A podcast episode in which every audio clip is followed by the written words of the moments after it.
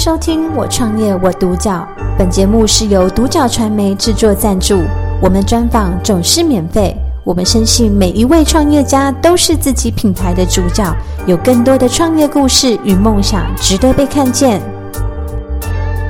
们今天非常开心呢邀请乐仪有限公司的负责人苏宗宇先生 Justin 来接受我们的人物专访，欢迎 Justin，、嗯、欢迎，非常你好。那在前面呢，想要先请 Justin 分享，就是你当时为什么会成立这个品牌？那你的起心动念是什么？OK，呃，因为时间有限啊，我当然会呃比较简短一点。不过简单讲，是因为我呃其实在美国待了十年时间。嗯、那我当初决定说要回来台湾的时候，其实就是已经经过思考。那呃。是整体的规划嘛？那回台湾，包括职涯部分，我其实原本就有设定，其实早晚会往创业这条路走。嗯，那往你说创立品牌，比较去做一个品牌化的事情，其实算是一个可能过去几年的摸索跟工作上哎一些的经验累积，那我才决定说要往品牌这条路走。对，是等于说创立这个公司跟要做品牌这个事情，其实是来自于呃可能过去呃的决定，嗯，跟一个就是。过去可能在上班的时候，这几年累积下来的、看到的、所学的，跟我自己的判断。嗯、那简单来讲，比如说以品牌这条路走，是因为我自己觉得，嗯，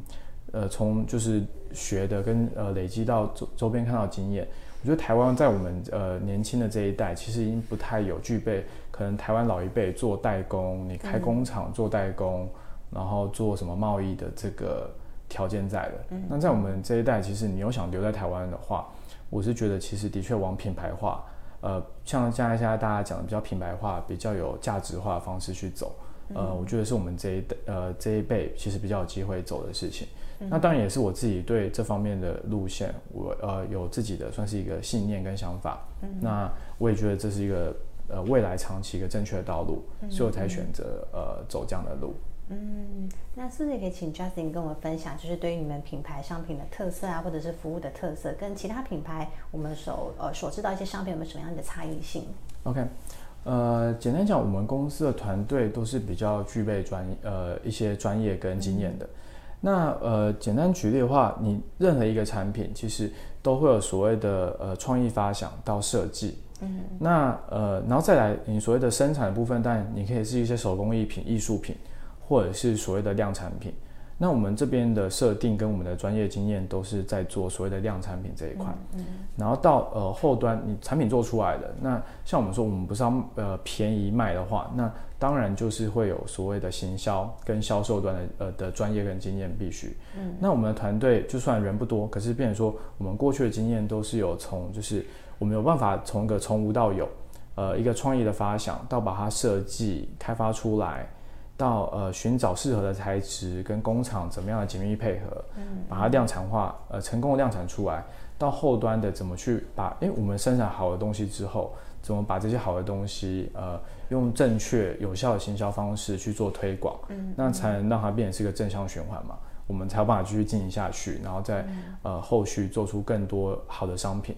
这个变成是我们呃具备刚刚上述说的这些专业。嗯嗯。那以一个我们呃，比如今年新推出的产品日日便当盒来做举例的话，嗯。那这个产品其实是我们当初从哎我们看到一个呃，比如说你今天是汤面的外带的这个行为上，可能大部分都还是用就是一次性的塑胶这样做外带。嗯。那我们就想要做有没有一个更环保，然后呃使用上更好的一个产品？那我们就想到一个。哎，是不是有一种隔板或什么，可以把面跟汤做一个分开？然后可是它又是一个一个容器内去这样做一个呃收纳跟去做使用的一个容器。嗯，我们可能从这样的一个创意发想，到经过一些我们自己的专业呃跟一些讨论啦，有包括一些试调，我们最后把这呃可能这样的原本这样的设计想法。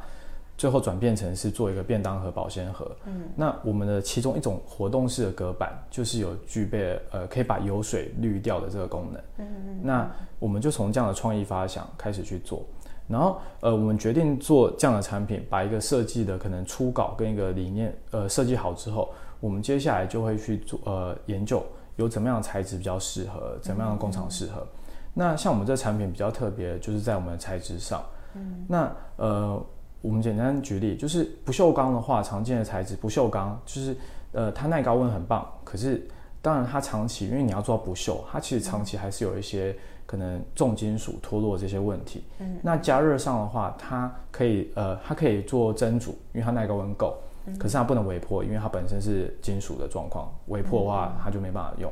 那玻璃的话，呃，就是它第一是它没有办法，就是它的就是安全性。跟它的重量，其实在使用上是呃很不变的，嗯，而且因为玻璃，其实你的盖子基本上还是会用塑胶，嗯，所以它还是会延续到我等下讲塑胶这个缺点，嗯，塑胶就是它可以微波，嗯，可是蒸煮跟它耐高温其实是不够的，嗯，目前市面上大部分看到塑胶，它其实它的耐高温就是一百左右就是它的极限值，所以微波可能勉强可以，可是长期可能还是会有所谓的依照它使用不同的塑胶啦，好一点的可能比较没有毒性。那比较差一点的塑胶材质，它可能就会有所谓的毒性的释呃释放出来。嗯嗯。然后再来是塑胶，因为它耐高温不够，所以比如说台湾人还是有很高比，还是有一定的比例或者使用情境，你会用大铜电锅，你会用蒸笼。那因为呃水蒸气的温度是远高于一百度，所以变成说他们就会，你就会发现，哎，市面上所有你看到保鲜盒、便当盒。没有一个会跟你说可以放电锅，嗯，其实是因为来自于它材质其实是不够好的，嗯，那所以我们在呃找材质的时候会发现，哎，目前已经常见的材质，我们觉得其实都没有这么理想，嗯，那不管我们从行销的角度，还是说我们今天想把产品做更好，我们就会寻找有没有更好的材质来去做使用，嗯，然后最终我们就选了一个叫 CPET 的这个材质，嗯，那呃简单讲 P 呃 C 的部分叫结晶化，这等下后面讲。PET 代表的其实就是一个，其实它是一个很常见的塑胶。嗯、那它常见于什么？它常见于我们日常看到的保特瓶。嗯，那它的优点很多，就是它的无毒性啊，它没有塑化剂，没有双酚 A，什么重金属，其他的添加剂都没有。嗯，然后在环保性上面，它也是目前回收率最高的塑胶。嗯，就是可能它会被回收去做所谓像台湾呃大家看到什么纺织纱来做衣服、做鞋子。嗯，这个都是这个材质原本就有特点。嗯，那这个材质呃的缺点是什么？它的耐高温在原本像保特瓶这样透明的状态之下。正常的状态下，它耐高温是不够的，它耐高温就只有大概六七十度，所以今天要做像呃便当盒、保鲜盒这样的食物容器，它耐高温就会不够，所以我们之前才没有靠这个材质使用在这些食物容器上面。那我们呃有发现，诶，找到一个特殊的制成，就是前面 C 这个代表的，它代表 crystallize，就是代表是结晶化。那它是经过等于说我们还是用原本这个材质，所以它保留原本刚刚上述的这些优点。那结晶化，它就是把它的分子结构，这个材质的分子结构结晶化，所以我们也不是添加说什么一个什么涂层啊，或添加其他原料都不是，它还是它原本的材质，那只是把它的分子结晶化之后，那简单讲，它的呃分子结构比较坚固，所以它耐高温就可以提高到一百八十度以上，那变成说这个材质就是诶，还是保留原本无毒性、环保性的优点。那它耐高温这一点又反而比其他材质都更好的，嗯、所以它就变成是市面上目前唯一，就是哎，真的是可以完全可以微波，又可以蒸煮，嗯、然后而且是在无毒性的状况之下做这两种加热的情况都可以的材质。嗯、那像我们这个产品就是哎，觉得从前面刚刚这样的呃设计的创意开发到找到适合的材质，然后呃因为它是一个全新的材质嘛，那呃我们甚至从模具上要怎么去改，怎么跟工厂紧密的配合，怎么去实际去一直调整。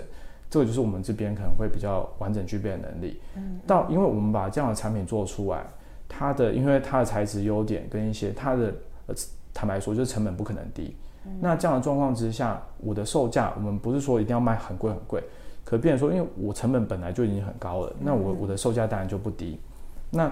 那在你要销售一个售价不是走便宜路线，是靠杀价便宜卖的东西，那你就要搭配上呃适合的行销跟销售的管道。那这部分能力我们都具备，等下后续可能也可以再继续提到。嗯嗯，对。嗯，所以刚刚其实家婷也分享说，是透过你们在前期的时候也是挑选有不同的材质。嗯、那我想这在创业的过程当中，呃，我想可能都会遇到一些可能挫折或是困难。对那嘉斯你都怎么去面对这些挫折跟困难，然后并且度过它的？OK。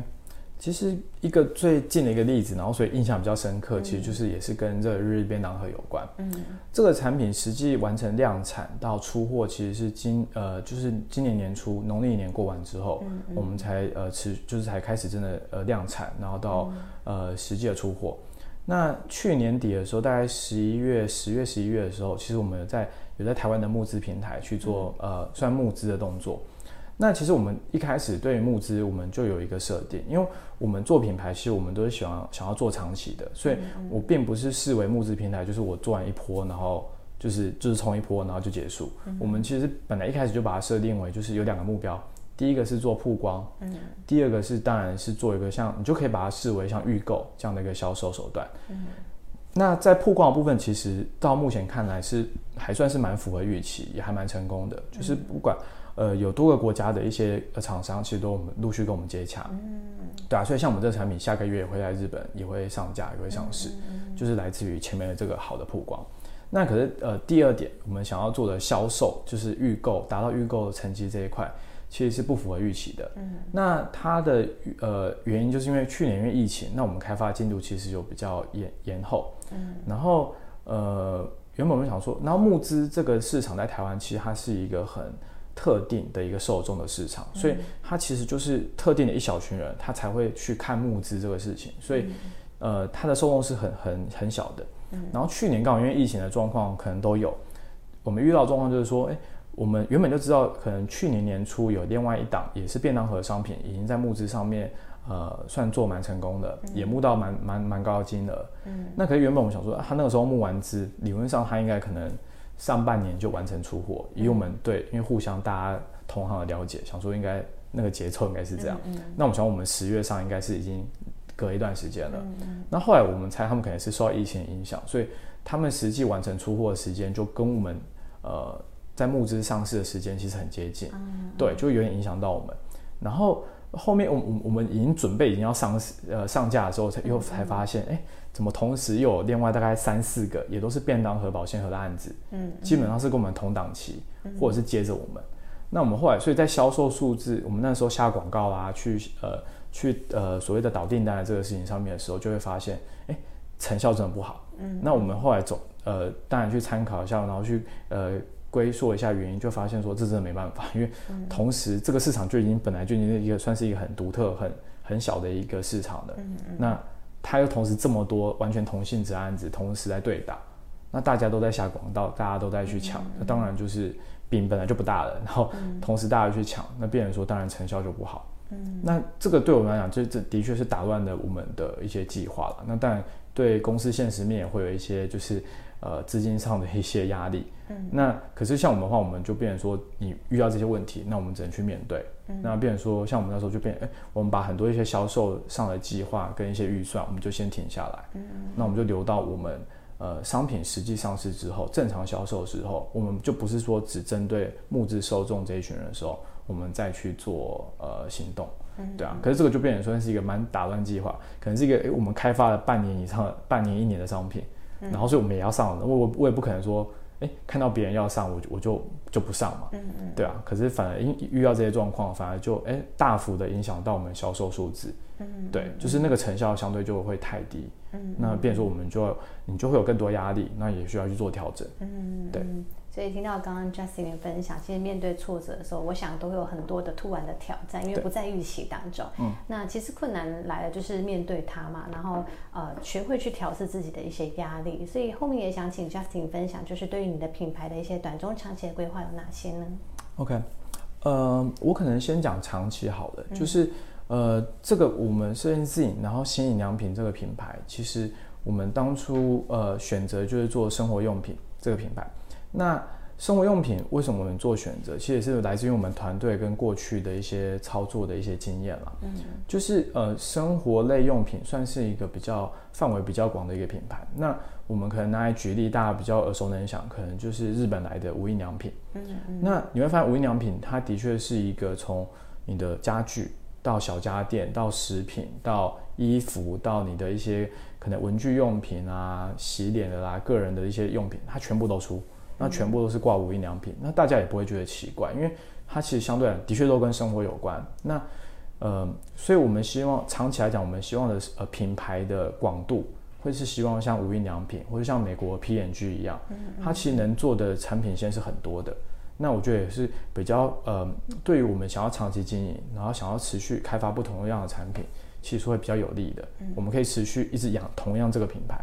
那可是我可以可能每年也许不一定每年，可是可以长期有呃慢慢慢慢慢生出好几条不同的产品线出来。对，这算是一个长期品牌的呃的一个算是一个规划。嗯嗯。然后另外一个，我觉得品牌的定位的部分，我们自己的设定可能一个比较好的举例是像戴森跟苹果。嗯。就我们要做的是好的产品，有特色的产品。那因为我们你有这样的目标之后，其实的确你的开发成本、你的生产的成本一定相对比较高。嗯。那这个时候其实你要舍去的就是说，我不，我就不可能拼价格的。那所以我们要做的并不是说百分之八十的人可能会觉得还不错、可以的产品。嗯。我们想要做的是可能说慢慢，你每个产品或产品线跟品牌，我们希望找到的是我可能是让二十趴的人真的很爱、很喜欢的品牌，而不是说八十趴人觉得 OK，然后因为价格 OK 我就买了品牌。所以我们的设定大概会是这样子，就是我们希望做的是比较，呃，呃，一个少数人，可能二十 percent 的人，呃，很喜欢的品牌，然后呃，产品都是有创意、有特色，然后真的好的商品，然后呃，生活用品之下就是有这样的品牌的广度存在。嗯。那中期的话，我觉得会是，所以这是长期，我觉得长远的目标。嗯。那中期会比较像是说。呃，我们刚刚讲，哎，我想要找到十趴、二十趴很喜欢我们商品的人，好了。嗯、那我们在每个产品开发的时候，当然有我们自己的想法。可是你一切的想法，其实都需要经过市场真的验证。嗯。那我们会希望是说，我们在中期，我可以希望，哎，真的很精准的抓到我这个品牌到底有哪几哪一些受众，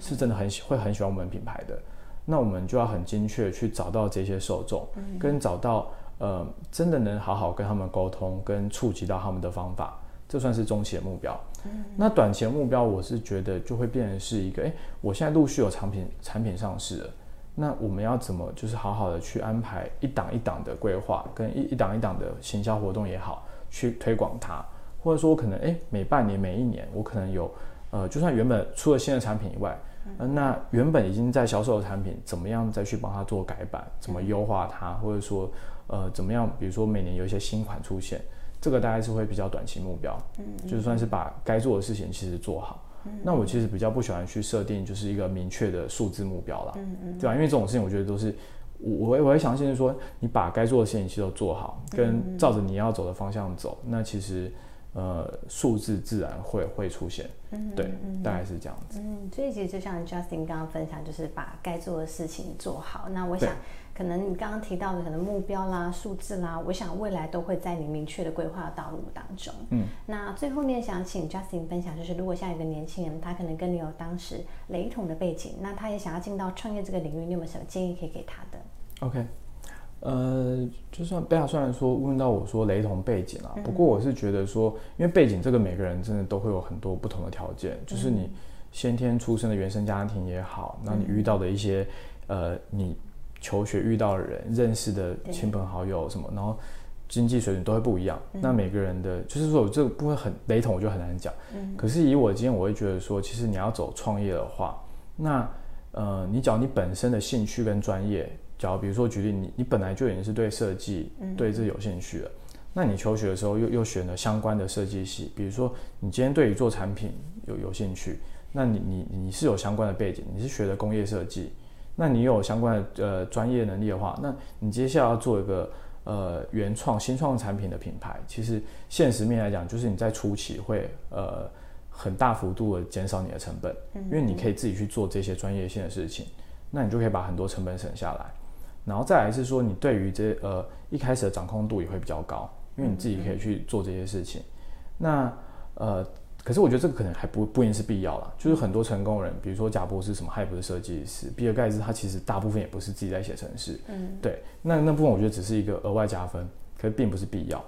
那可是我觉得可能比较重要的还是说，有些角像我们，你是要往品牌的方式去走的话，那。这条道路，呃，我觉得，除非你真的运气很好，不然基本上是大概是注定，一定是会是一个比较长期的事情。就是因为你东西不是卖便宜，不是我今天就是杀价竞争的话，那